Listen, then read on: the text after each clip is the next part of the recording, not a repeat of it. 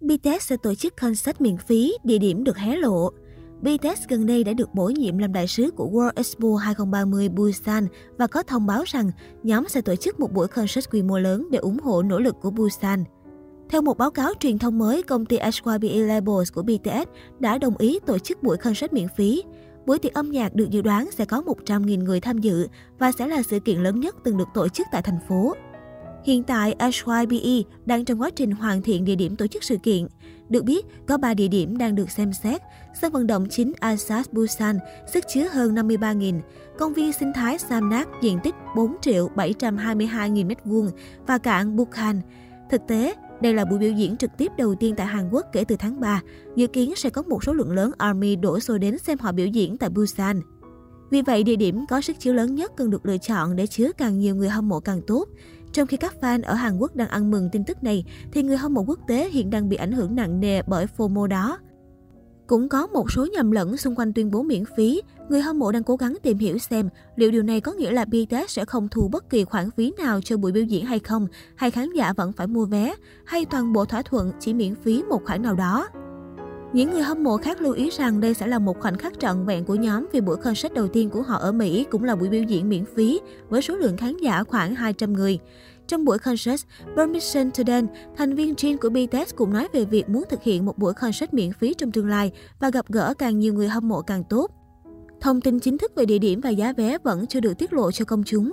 Trong một cuộc phỏng vấn với Disquise in Asia, thị trưởng Busan ông Park Hyeong-joon cho biết tham vọng của ông là biến World Expo thành một bước đà để biến thành phố thành một trung tâm toàn cầu giống như Singapore hay Hồng Kông, Trung Quốc. Một phần trong chiến dịch đấu thầu của thành phố là tận dụng sức ảnh hưởng của nền văn hóa nghệ thuật đại chúng Hàn Quốc.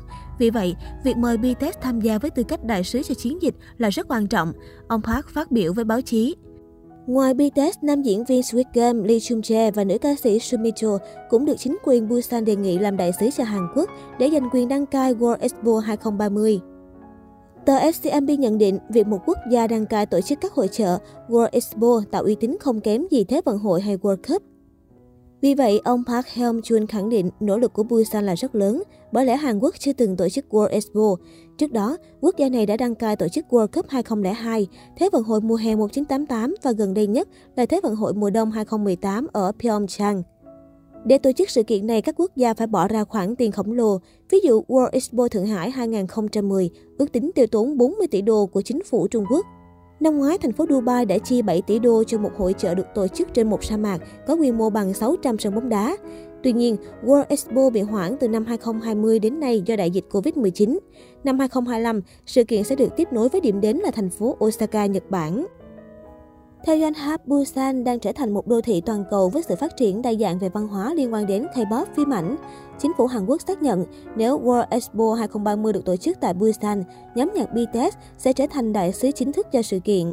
Ở một diễn biến khác, theo hãng tin A F P, tàu thăm dò Danuri đã được phóng trên tên lửa Falcon chín do công ty hàng không vũ trụ SpaceX của Elon Musk từ Cape Canaveral ở Florida. Danuri dự tính sẽ đến mặt trăng vào giữa tháng mười hai. Danuri sẽ phát trực tiếp bài hát Dynamite của nhóm nhạc đình đám bê tê ét để kiểm tra mạng không dây do Danuri thiết lập. Các nhà khoa học Hàn Quốc cho biết, tàu thăm dò trên sẽ mở đường cho mục tiêu tham vọng hơn của quốc gia là đặt chân lên mặt trăng vào năm hai không ba mươi.